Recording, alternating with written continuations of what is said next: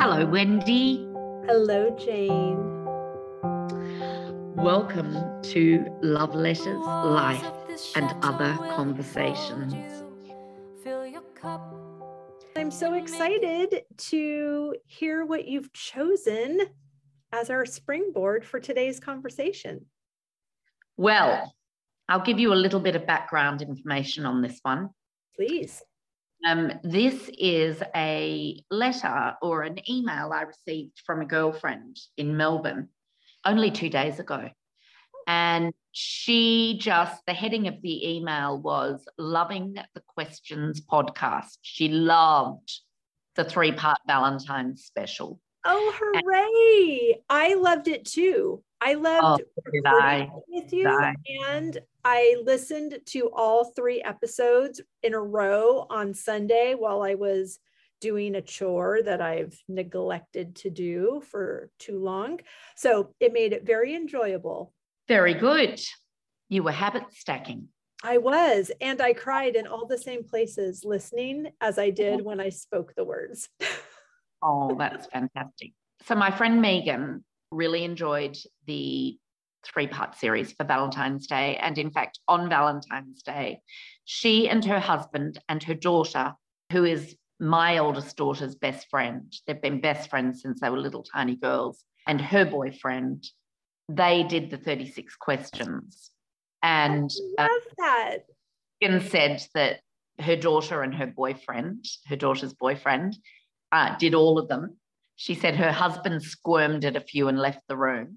But she said the she and the uh, young couple got through all of them and loved it, and all agreed that it was a wonderful thing to do on Valentine's Day. So she then wrote me this email entitled Loving the Questions Podcast, and then this. Dear Jane, here is my eulogy for you. Oh, my. Jane and I met through our daughters, Millie and Tilly. I remember the first time I went to Jane's home in Hawkesburn Village and that she had made some cupcakes, turning them out on the bench with practiced ease and flair. We had a very pleasant and genuine connection from the start. Over the years, as we came to know each other better, we shared various confidential stories with each other. Sometimes when Jane came back from France for a few months, we would breakfast together at various places once about once a week. Jane was an eternal optimist, and she had the ability to see her dreams come alive without worrying too much about the negative or difficult aspects that might be involved.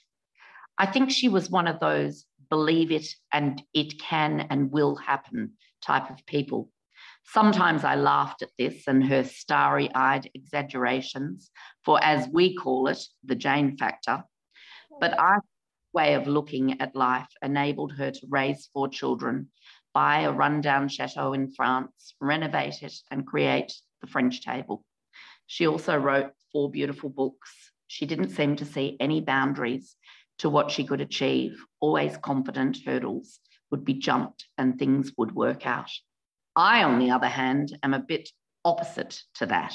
If I dream of something, I am likely to first think of the negative aspects associated with the dream, and so usually do, ta- do not take the risks. I'm in awe of what Jane achieved. I deeply valued Jane's friendship and appreciated the time we took for each other to connect face-to-face, I R L, or via WhatsApp, face-to-face, or on the phone, or via email. She was a great welcomer and was generous with her time and hospitality. Her sense of beauty and her eye for just the right decor made her homes beautiful places to stay.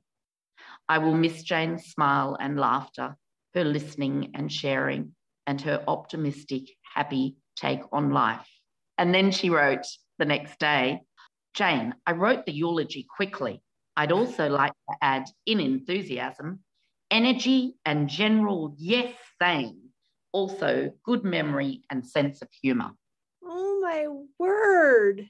Oh, I have so much to say. Okay, I have a couple of questions for you. First, what a gift. You know, I've I'm reading a book called Hero on a Mission by Donald Miller. And one of the first practices or exercises that he gives in the book is to write your own eulogy and then use that as a means to develop your one, five, and ten, twenty, thirty year goals so that you. Description life of how you would like to be seen and heard. Exactly, exactly, mm-hmm. exactly. But to have a friend write your eulogy, oh my word, what a gift. I know. I was a little shocked when I first saw the title. I can imagine. And, and I was, did I miss something? I, was, I think I was, I, I was shocked for about half an hour. And then I reread it and I reread it. And I thought, you know, there's so many quotes and, and sayings about live your life, you know, the way that you would like people to remember you after you're gone. And I thought, well, this is really, I'm see- I'm being told how she sees me. Right. And I sort of love that. Oh, it's beautiful. Because she's touched on, you know, she's touched on all the things that are important to me, like connection and friendship and confidentiality. And okay, I am, I do live my life like I'm in a fairy tale some of the time. And that's the Jane factor that she's talking about. I love um, that so much. I will be using that often. And I don't so, think there's anything to apologize for living, yeah. creating a beautiful life that you of your own making. Yeah, but it, it, it's such an interesting thing, isn't it? I mean, I wonder how people would feel about writing a eulogy to a close, to their person. Who's still alive. Yeah. Yeah. Was there anything in this um, beautiful gift that mm. surprised you? No. Oh. No. I didn't remember that the first time she came to my house that I'd made cupcakes. I don't remember that. Everything else, nothing surprised me. I mean, I know she always laughs every time I come up with a new harebrained idea. She Fabulous just laughs. Idea. Well, I'll... I'll look forward to seeing that come to fruition. But there have been plenty of harebrained ideas that have not come to fruition, you know, or have just died died a sudden or slow death. you know, I oh, haven't. I know, well, yes. You know, yes. I mean, I think part of living creatively and and being a being a creative person is that you come up with these ideas and you turn them over in your mind and you walk through, you wade through, you know, waters and, and wonder and think and turn it over and over and over and over. And sometimes you turn it over and you roll it away because you think, mm, that's just not, it's not doing it for me anymore. Right. I've had plenty of those. And Megan over the years, I mean, our daughters are now twenty-nine. And they've been friends since they were three. So she has seen a lot of my harebrained ideas and heard them because she's a really good listener. Oh, I love that um, she can celebrate the things that are the same about the two of you and the things that brought you together and the things that are predictable and feel safe, but that she can also acknowledge the ways that you're very different and how yeah. obviously we know this because we're mature, grown women, but you don't have to only be friends with people that are exactly like you. Oh, no, no. How would that be? It would be awful. Uh, yeah. Yeah. But it is also fun to find someone who thinks like you. Yeah. I'll tell you what I was surprised about. I was surprised about something. She says, um, her sense of beauty and her eye for just the right decor made her homes beautiful places to stay. She never told me that. And she lives in a very, very modern house. So my style is completely, you, you know, I'm a, I have a very eclectic, pared down, all over the place no, no particular style or rhyme or reason. It's just things that I love, and I throw them together. A collection yes. of things that have spoken to you. Yeah. She is incredibly modern, unusual colors, very, very um, clean lines, no, no uh, clatter anywhere. That surprised me. That surprised me that she actually went there and that she does like the way I do things, because I wouldn't have thought that. So that does surprise me. Right. I mean, and you, I appreciate that type of architecture when I mm. see some, you know, an urban, sophisticated mm. penthouse in a city oh, yes. kind of vibe. I think, oh my gosh, that is so neat. Mm. I don't want to live there, but I would like to rent that Airbnb for a month. That would be fun. Yeah. But yeah. it's just not, I can appreciate that style, but it is not my style. Yes. But I don't think there was anything else that, that really surprised me. No. Has it spurned you to want to write a eulogy for her or for anybody else? Not yet. Okay. Not yet. I, I actually thought about that. Um, I think it's a really, really lovely task, but I think you. I think it has to come from the heart. Okay. And I wouldn't just turn around and write one back to her, because I think it would be seen as, you know, Jane thought that she should, and right? we don't, and we don't have that relationship. I love that. Do not have that relationship. Megan wouldn't um, expect it from me. And if I was to turn around and do it straight away, mm-hmm. I think she wouldn't appreciate it either. That needs to be done when you feel the urge to do it. When you feel like, and you don't need, you necessarily need to call it a eulogy, although calling it a eulogy gets straight to the heart. Correct. And the shock value's there. I think it's the sort of thing that you you have to you have to be in the right state of mind, and really it come from the heart, not come from, oh, she wrote me one, so maybe I should write her one. Uh-uh.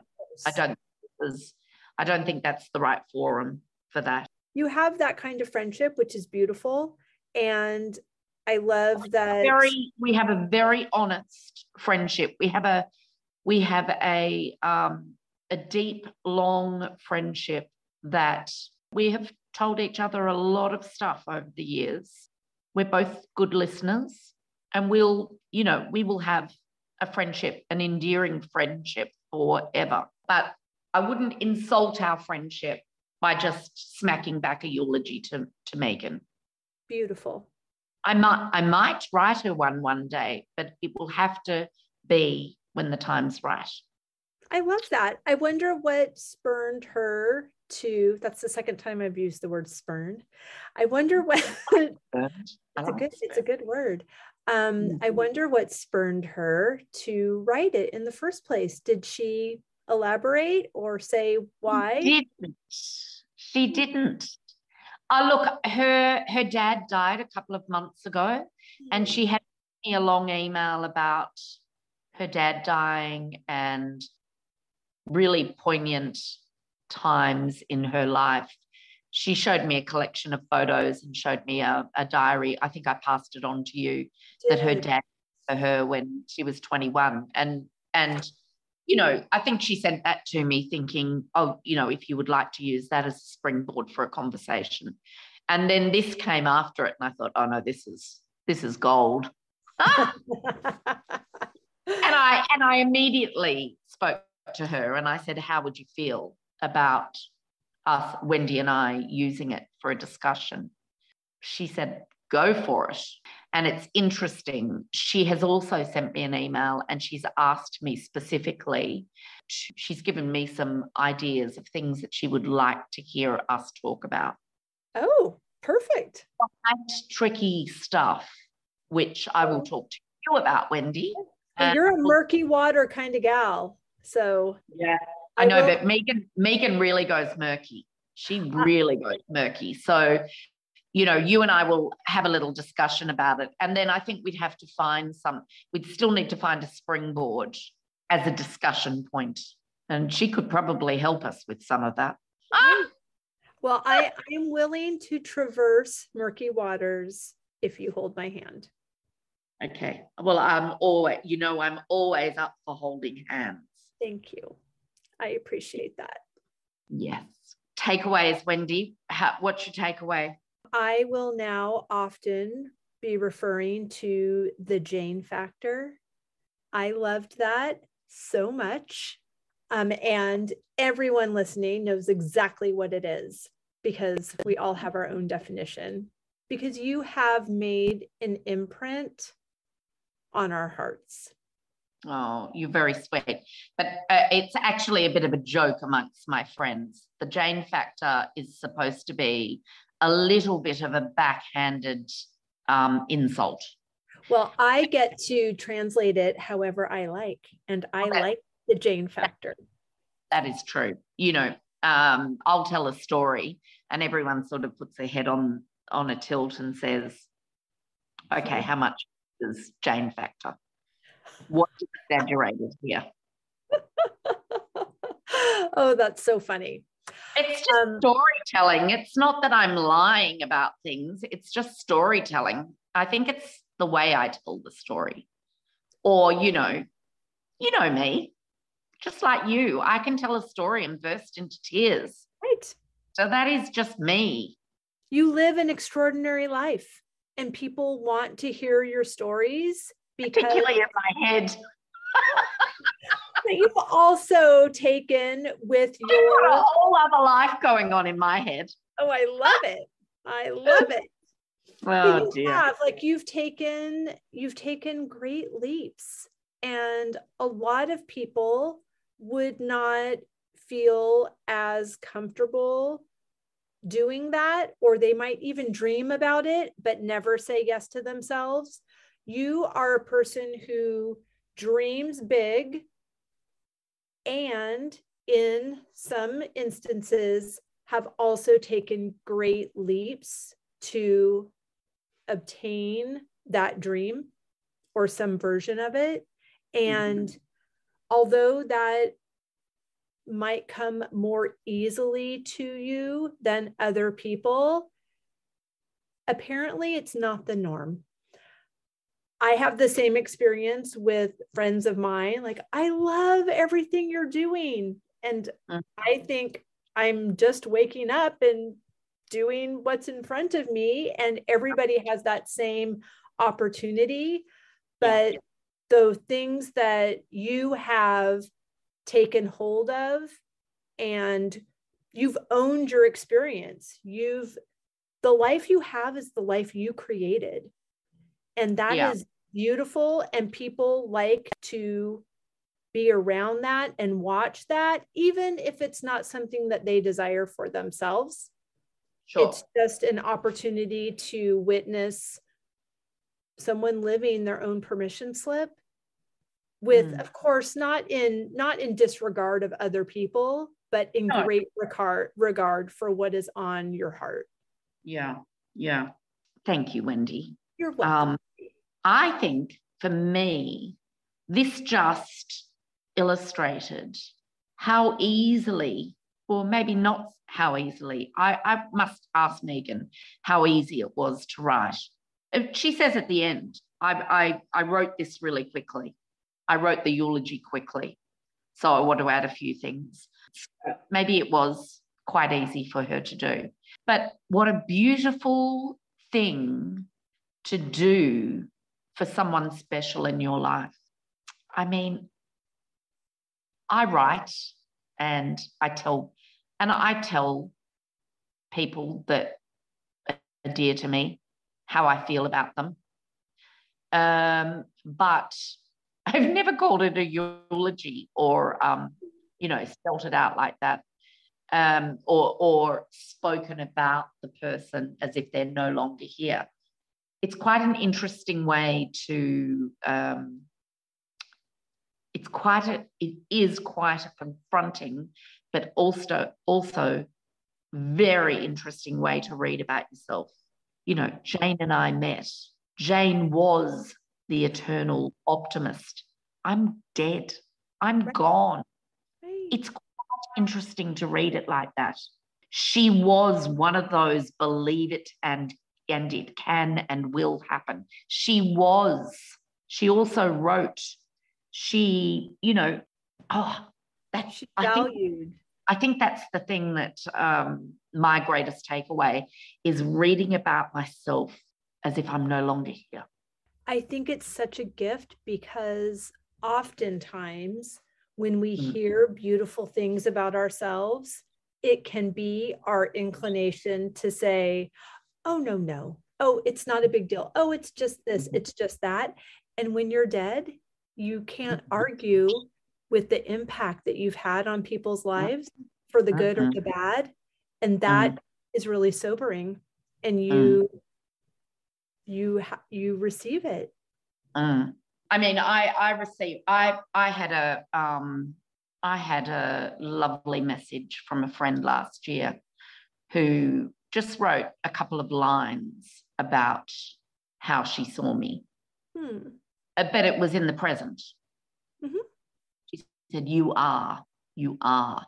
It's very different reading Jane was compared to you are. I mean, lovely you are, but um, sobering to read Jane was. Anyway, I think it's a worthwhile exercise. I got a lot out of it, and I was very pleased. You know, Megan is not the sort of person who throws praises willy-nilly. And so, you know, I, I take that eulogy quite seriously. Absolutely. That's how, and I love the fact that I know that that's how she saw me, how she sees me. Right. You can't um, speak about yourself in the past tense. No, I've got at least another thirty years. I'm yeah. hoping fifty. So, yeah, my takeaway was just that jolt, that jolt of reading that you're no longer here, but there's someone sitting in a pew at your funeral, and they get up into the pulpit and they talk about you in past tense. And this is what she said. And, and it's all the things I love. It's connection, it's hospitality, it's believing, it's dreaming, it's creating, it's curating, it's being a good friend, you know. So it's humour, it's beauty, listening and sharing, smiling. I love that. Optimism. I love that she said in the last line, I will miss Jane's smile and laughter, her listening and sharing, and her optimistic, happy take on life. I love that. It sounds like a life well lived. Yeah. And it's yours. Yeah. Anyway, there you go. It's making oh, me beautiful. Cry. Well, I have loved this conversation tonight, Wendy. As have I, Jane.